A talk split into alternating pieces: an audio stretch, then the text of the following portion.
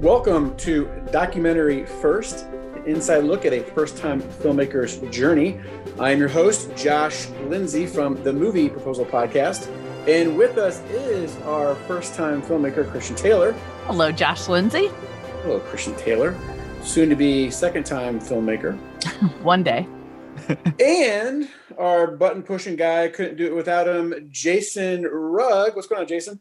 Not much. How you doing? I'm good. We're Jason, things up. He he asked me a question. I couldn't just say, "Hey there." I had to, you know, oh. I had to answer the question.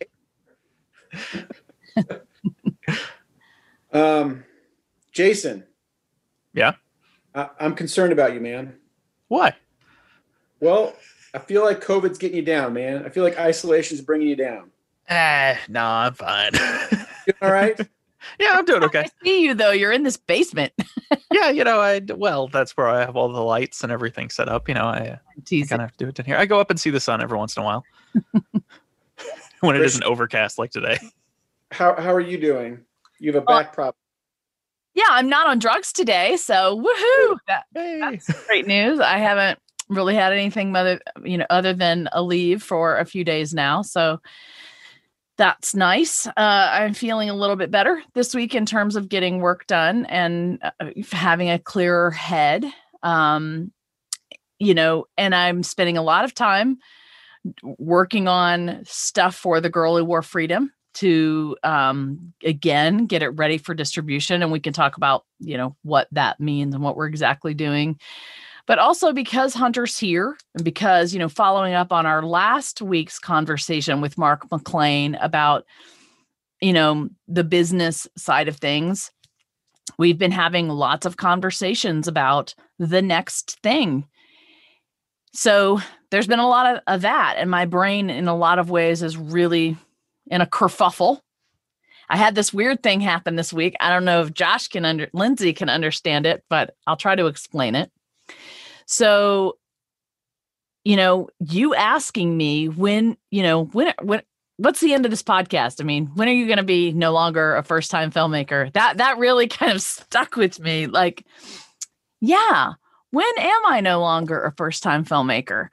And so, and then what happens next? And I feel like I am in that place of, okay, I've made a film. It's now in film festivals. It's, it's only halfway through its festival run though. We still have six months left of this festival run if we hope to get distribution and release by D Day next year. So I am still having to work on film festival stuff, deliverables for the film festivals themselves, as well as we know that if we get a distribution deal, we will have distribution things that we have to fulfill for that. So that's still a lot of work ahead of me before like you can watch my film on TV or Netflix or something like that. And I don't think that I will be done until I am like through that process. Um, and probably until I start my next film, really, because there is a question Am I going to be a one hit wonder? Or can I do this again? There's a lot of doubt that has crept in that I thought wouldn't be there after I made something that was successful. Because then you think, was that a fluke? Can I really do that again? Was it just the story? And how do I do that? And do I want to do that? It was really, really hard. How do these, you know, filmmakers who've got three and four films going at the same time, how are they doing that? You know? Anyway, so there's been a lot of that thinking going on. And as you know, our industry right now, so this date is December 16th, 2020. We're still in the middle of COVID. Yes, a vaccine came out this week, but I don't think that's going to change a ton through next year. We're still going to be battling, you know, stuff and having to wear masks and social distancing. And so that's going to have an effect on everything, on film festivals, on theaters, on, you know, big gatherings. It'll begin to change, but I don't know that it will change dramatically until maybe the next year or 2022. That's my speculation. So, as a filmmaker, I'm watching the industry change before my eyes. And there are people that know nothing about film that know basic things like movie theaters aren't opening and they're going under and there are huge chains that are going under and disney all of a sudden is going to release everything on disney plus or you know maybe some things in theaters. I mean what do you guys know? What have you read about this all this industry shakeup? Yeah. Well. there's a lot. Uh, josh you want to start? Um I'll, I'll, I don't know a lot except to say, you know, uh, the, the, the, the people who make films and distribute films, they're going to go where the money is. And, you know, theaters will probably go under. But if there's money to be made there, someone will buy the theaters, and you know, five years from now, we'll be back to going back to the theaters. If if you know if that's the case, which I'm of the mindset personally that we will go back to uh, quote a, a, more quote normal what we used to you know going out to concerts going to movies things like that traveling again uh, maybe not in 2021 but i really believe in the next two or three or five years and if there's money to be made there in movie theaters we'll be going back to the movie theaters that's just the way it is i think streaming is new and and uh, people are taking advantage of it but no one knows what the pitfalls are. No one knows what happens when it gets too much, and um, people get bored with it after a while. I mean, getting stuck in their basement watching stuff. You know, who who knows what's going to come? But it'll be wherever the money is, and so I tend to think people will want to get out again and go to theaters eventually. And I, I, I personally, I would imagine these big companies aren't. I mean, they're they're looking at the short term, but they're also looking at the long term uh, you know, 10 years down the road and uh, talking about, you know, contingency plans, you know, like if it goes this way, we got to be ready. If it goes that way, we got to be ready. And, and just speaking strictly of movie theaters, there's also the change this year now where studios can now own movie theaters again. That's something that they haven't been able to do since the 30s. And so I think you're going to see a Disney theater chain come out of that because you know they can make a lot more money if they own the means of distribution and the production if they own both then they can make a lot more money so i think you're going to see theaters come back potentially as smaller but more experiential based so it's going to be completely themed as things disney owns and you're going to see more of that stuff come out um, i don't know necessarily if we're going to see that with like warner brothers who's deciding we're going to put our entire 2021 slate on HBO Max. You know that that's a pretty big decision that they made to just dump everything on there. and you know that might just be this year. That might just be next year. We we don't know what what the future holds. I don't think they know what the future holds. There's been a lot of pushback from creators on that. Um, Christopher Nolan came out and was like, I don't want to work with Warner Brothers anymore. I I, I went to bed thinking I worked with, with the best movie studio out there, and I woke up working for the worst streamer. And it's like he doesn't really work for Warner Brothers, but he his partnership with them. I'm not sure if he has an overall deal with them or, or whatnot. Um, but I think it's interesting because with streaming, have, have either of you heard of Tubi? Do you know what Tubi is? Yes, but go ahead. You okay. so uh, there's the difference between SVOD and AVOD, and SVOD is subscription video on demand. That's Netflix, Disney Plus, HBO Max. Tubi is AVOD their advertisement video on demand. You watch ads in between or in in the middle of content. And so Tubi, I believe, is now owned by Fox. And Fox is projecting that Tubi within the next, I think next year, is going to be more profitable than the Fox cable channel. Like yeah. the Fox normal distribution channel, Fox, Tubi will be more profitable. And so as you see the streaming war happen, you're going to see a lot more people migrate to the free streaming the stuff where hey i can watch that movie i just have to watch it with ads but i can watch it for free because yep. that's what broadcast was right? Broadcast was supposed to be you get cable or you get uh, shows and movies and things but you have to watch ads in between. That's how it's paid for. But then it kind of crept into cable as well. And now there's only like three channels that don't have ads that that you pay for. So I think you're gonna see uh, like Crackle has almost doubled in the last year, and they're doing great. And I think uh, Chicken Soup for the Soul Entertainment owns them, and they're doing phenomenal. And no one had any idea. Like Sony owned them and sold them last year because they, you know, they don't they didn't want to do with anything with Crackle anymore. I think they still own a good part of it, but now uh, Chicken Soup for the Soul um, manages it. So there's all these different pieces that everyone's shuffling around and no one knows where it's going because they don't know what the consumer wants yet. Because we're all going to get fed up with paying 15 bucks a month or, or 20 bucks a month to watch this stuff. And eventually it's going to cost more than cable to just have three streaming services. So brings me to the discussions and the research that my team has been doing for the last three weeks. As I'm sitting here trying to figure out, I have this slate of films that I'm interested in making. And I know that I do not want to do it the way that I did it, that I did The Girl Who Wore Freedom. I don't even think it's possible anymore to do it the way I did it with The Girl Who Wore Freedom. So I want to do it in a new and different way.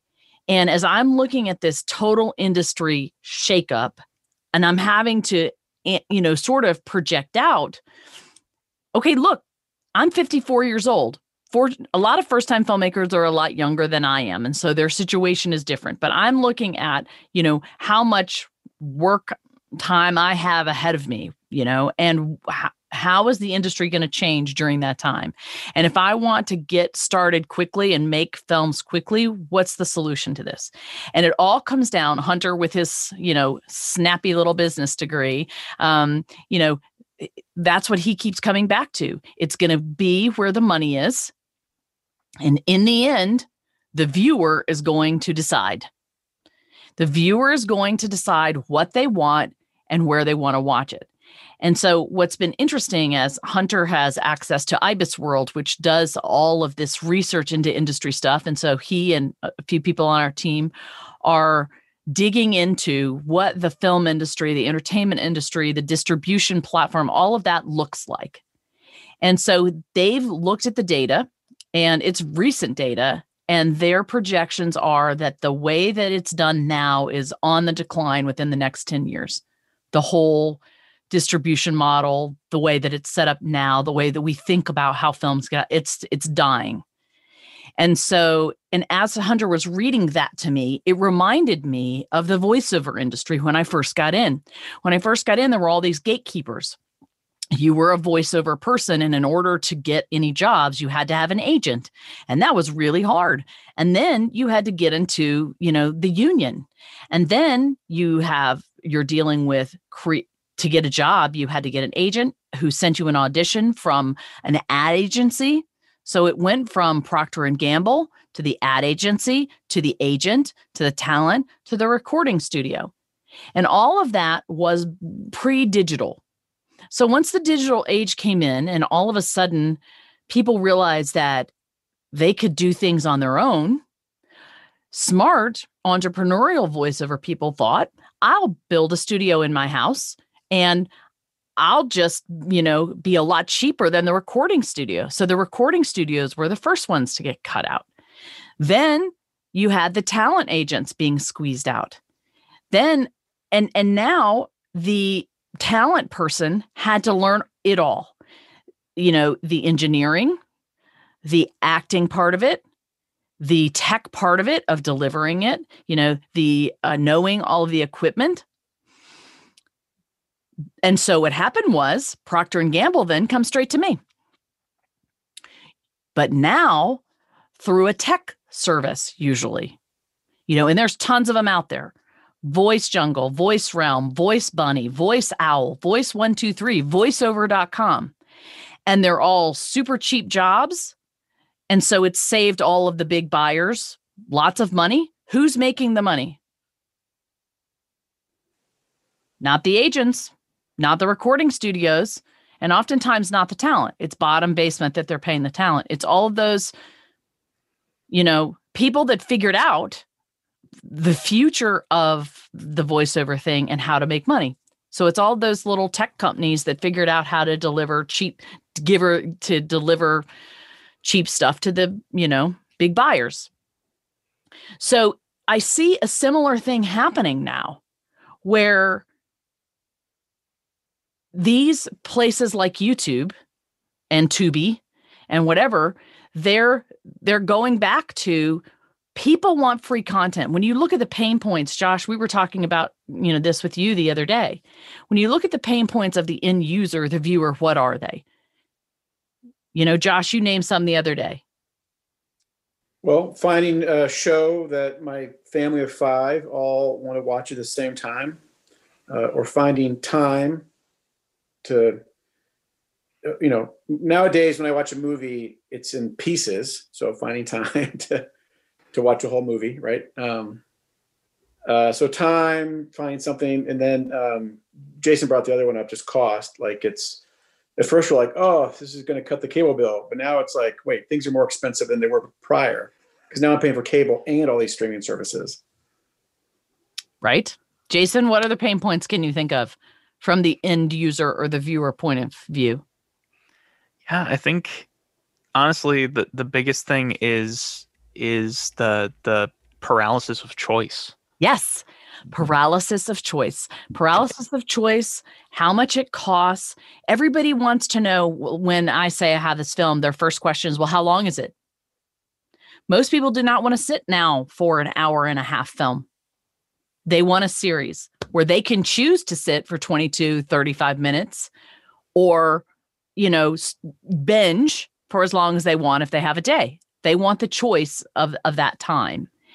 And and so, you know, somebody in the industry has got to figure this out because the end user is going to get fed up with having to pay for all of these different apps and services and cable or whatever, right?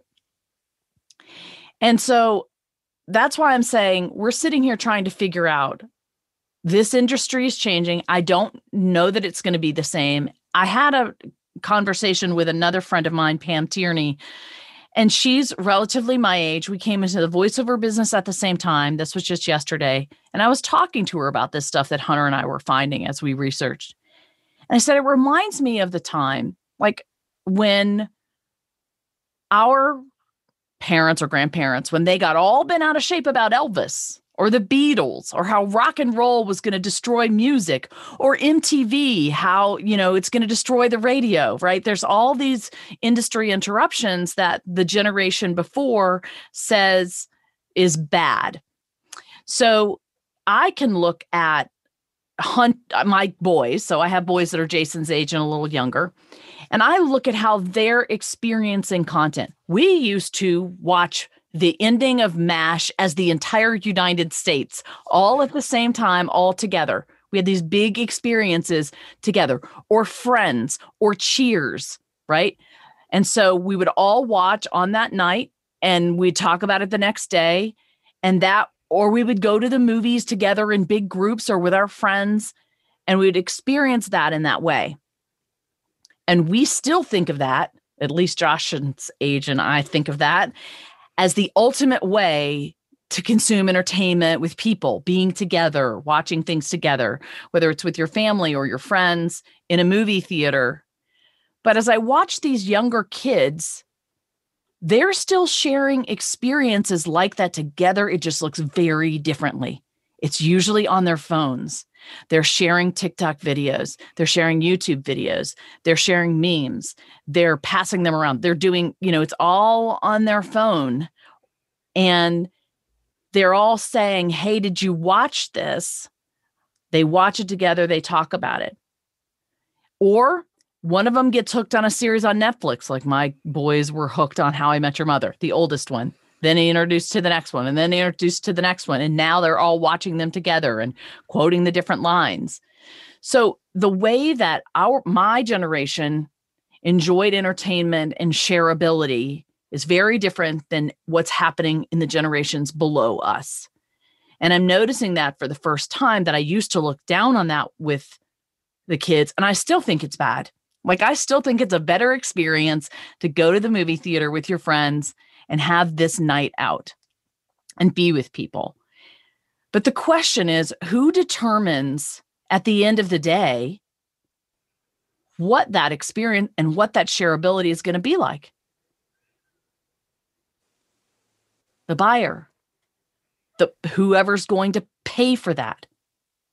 So who's who's fading out and who's coming in? That's the other question. You know, it is going to be my Jason's generation and younger and how they're used to consuming entertainment and what they're willing to pay for and how much money they have. Yeah, that that's the interesting thing that that all those things you you listed, every single one of them is free. Right. YouTube, memes, TikTok, all that's free. Right.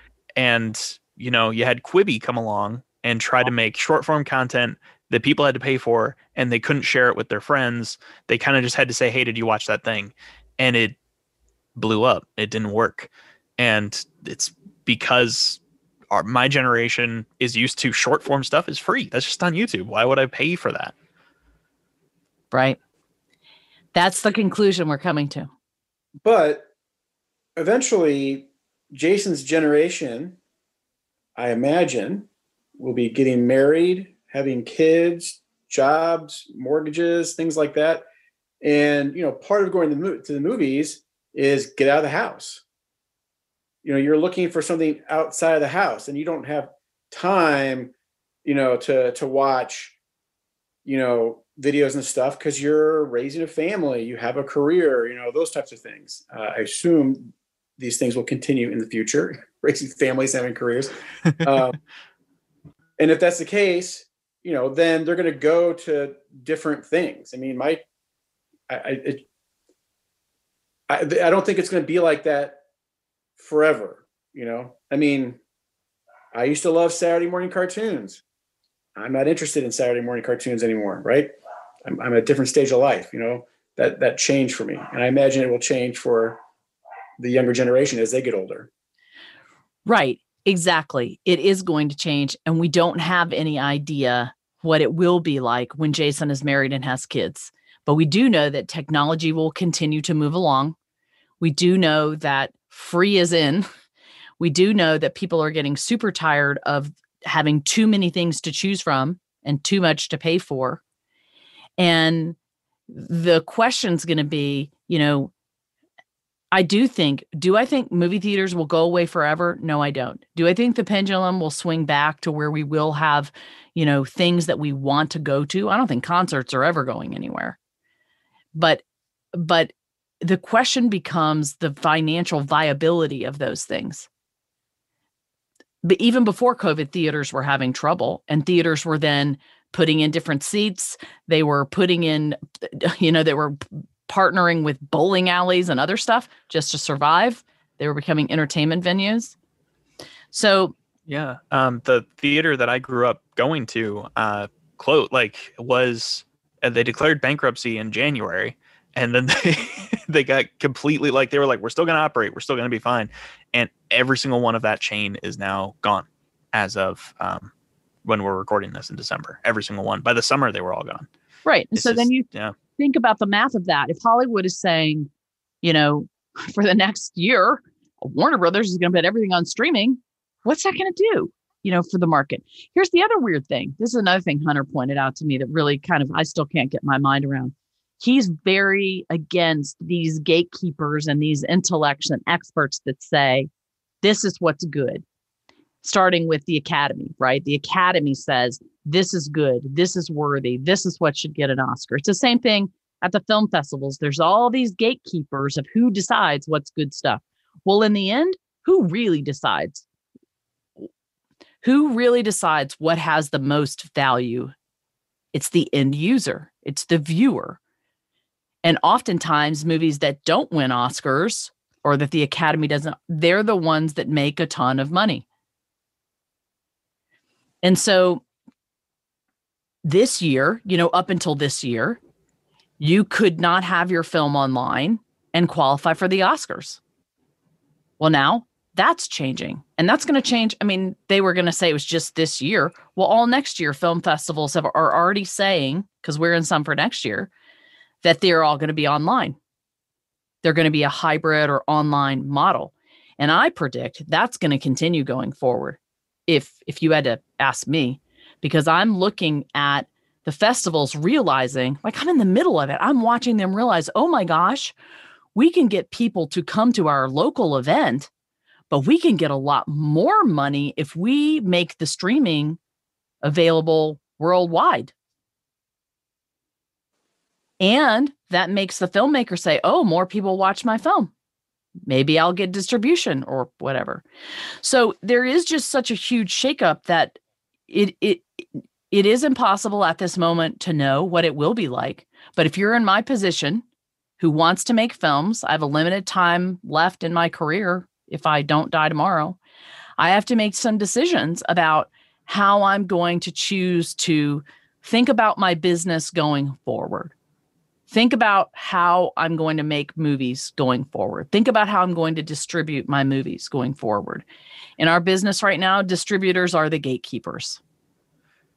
So, with all that said, it, it's making me think of one specific avenue that we haven't talked about that is a little bit unorthodox, and I'm not sure if it works for this model, but it might be worth discussing. Would be Patreon, like an ongoing support sort of system where people could support, you know, maybe shorter documentaries, that sort of thing, and then you know one long one every couple years or something like that.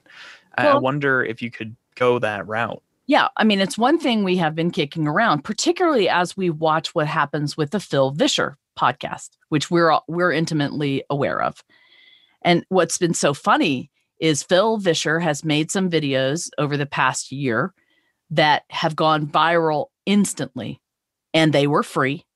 And this was this huge revelation to him. Like, oh my goodness, look at all these people watching. Viola Davis just retweeted my, you know, video and told people to watch. We gained then subscribers to the Holy Post podcast because of that. And then Patreon subscribers, which are monthly subscribers that pay for us to do the podcast because of that. So I do believe there is a model for that. Um, you know, and it is something that needs to be considered. Um, you know, I don't know. There are a lot of questions out there. I don't think there are a lot of easy answers. Um, but I definitely think it's something that we're going to have to continue looking at. And so as you ask me, when, do, you know, when am I no longer a first time filmmaker? I don't know the answer to that because in order to make more films, I've got to figure out, I think, this problem. Yeah, I I think you have to decide what you are because you're either a filmmaker, which means you make films. That doesn't mean you make a living. That doesn't mean your films are successful. It just means you're a filmmaker, right? And if you're lucky, right. you make money and so on. Um, but then in the same conversation, you're talking about having income and uh, you know regular, regular salary and where do you raise that support and what should you make? And and that sounds like a different thing. Like you're a content producer right? You're just you're the distributor or whatever right? You know and um i uh because earlier on you were talking about how do we support ourselves you know in my world in my current career with the com- I'm I'm I'm self-employed. I uh, I don't have a boss, um, but I did not create this company. It's basically a company within a company, and I started part time. Um, and it was designed that way because we're like, look, starting a business is hard. It's expensive. It takes time. You better have another source of income while you're pursuing this new business opportunity. And uh, and that's how it worked out. And that's how it's worked out for most people. Where it's like, you better be married to someone that's got an income you better have another income because feed putting food on the table starting a business is really really hard and if you make it or if you don't make it well you still get your day job or your spouse still has a job or whatever right um, but if you do make it then you can transition and so when i hear hear you speaking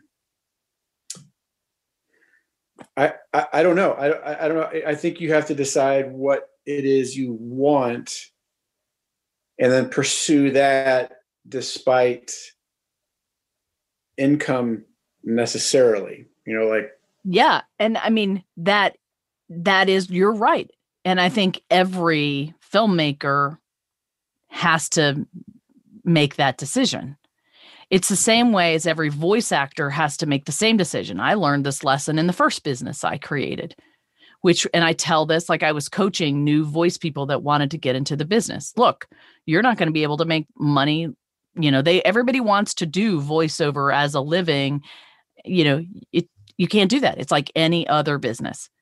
You have to have income to get started and you're going to have to work your tail off in order to build that business and it's 3 to 5 years before you're profitable. Same as any other business. And with the films for the indie filmmaker the question always is the same thing how do I make these films? How do I pay for these films? And what do I want to do with these films? Do I want to be a hobbyist that just makes films? And then, but then what are you going to do with them? Where are you going to put them? Who is going to see them? Or, you know, do you want people to see your work? Do you want people to hear your stories? I mean, Nicole Bernardi Reese was on a long time ago, and she always asks the filmmakers that, well, what do you want from this? You know, do you want experience? Do you want to sell this? Do you want to change uh, something with this film?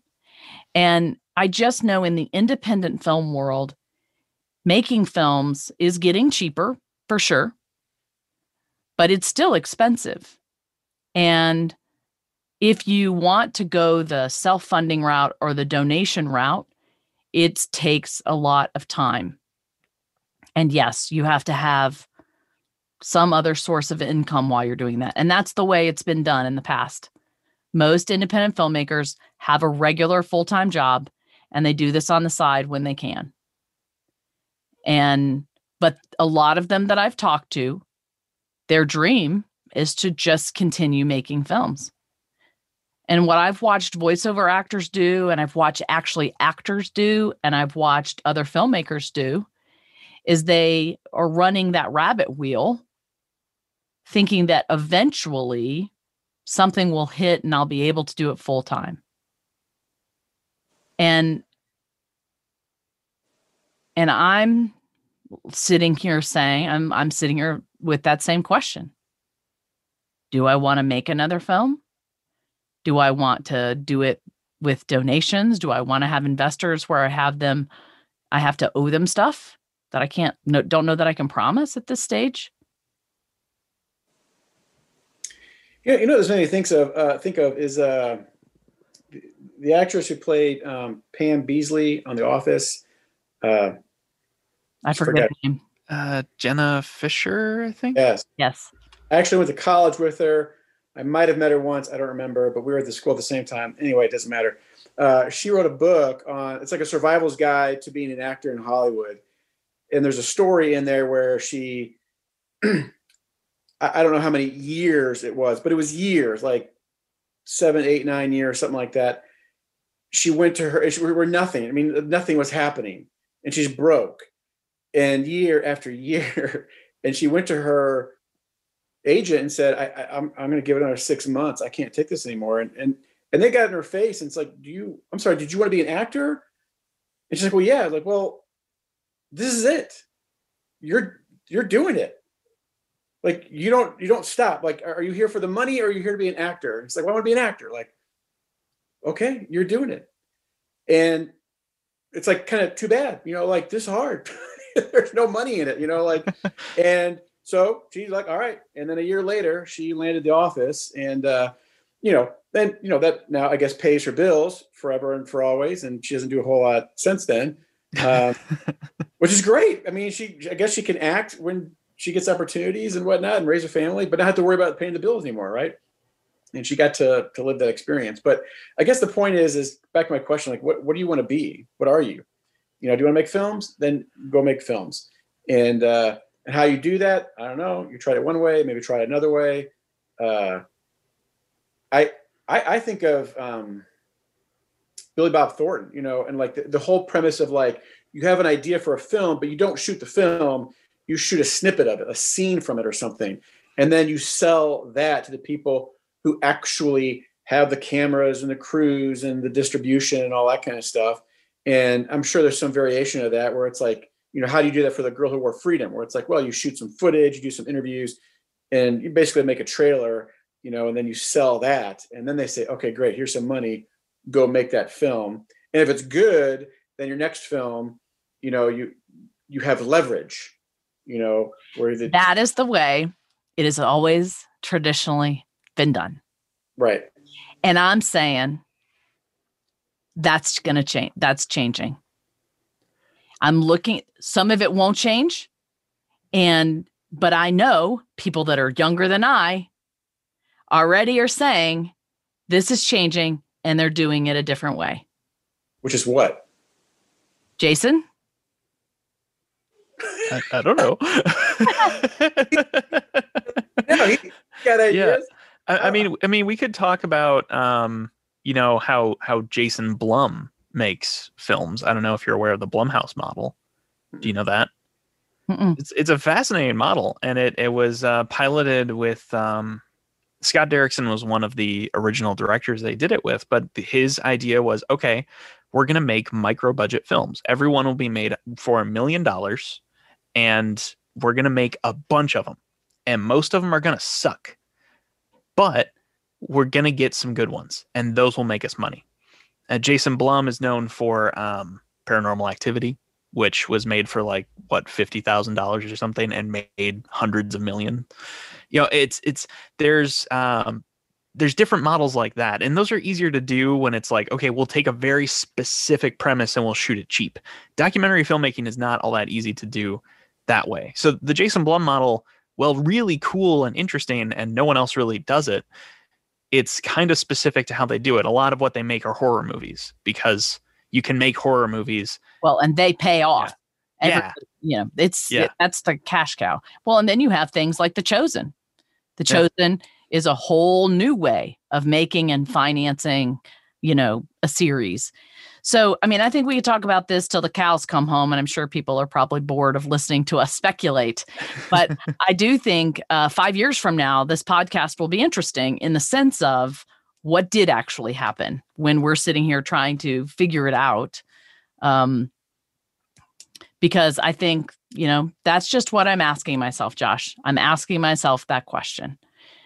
I, I, I think it'll be someone like no one knows, obviously, but someone's just going to do something and it's going to land, it's going to stick, it's going to make money.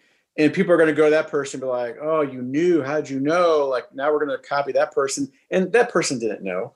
They just went out and they were usually because they're, you know, they're handcuffed, right? They have limited funds, they have limited resources, and they're forced to do something in a unique way that leads to an opportunity of a, a discovery of a new way to do something. And I, my guess is that's how it's going to be. Someone's going to just stumble across something. And so Well- that's, I think you just got to do what it is you, you know, try and do what it is you love. What do you want to do? Try that. And then you might be the one to stumble across the new way to do it.